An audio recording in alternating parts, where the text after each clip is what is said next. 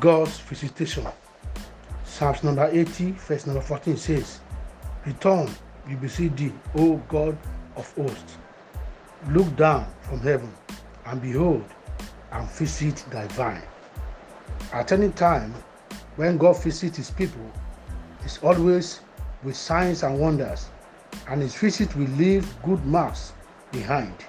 Therefore, I command that you will experience angelic visitation today in the name of Jesus Christ.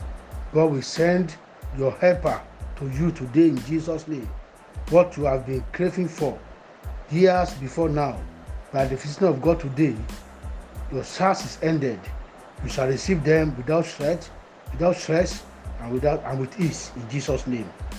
God visitation will be your portion today. God visited Mary. She gave birth to the Savior. God's visit to you today shall bring about your Savior.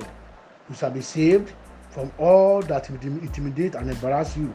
In Jesus' name, the hand of, the, of God shall rest upon you for unceasing miracles. In Jesus' mighty name, amen. And have a nice day.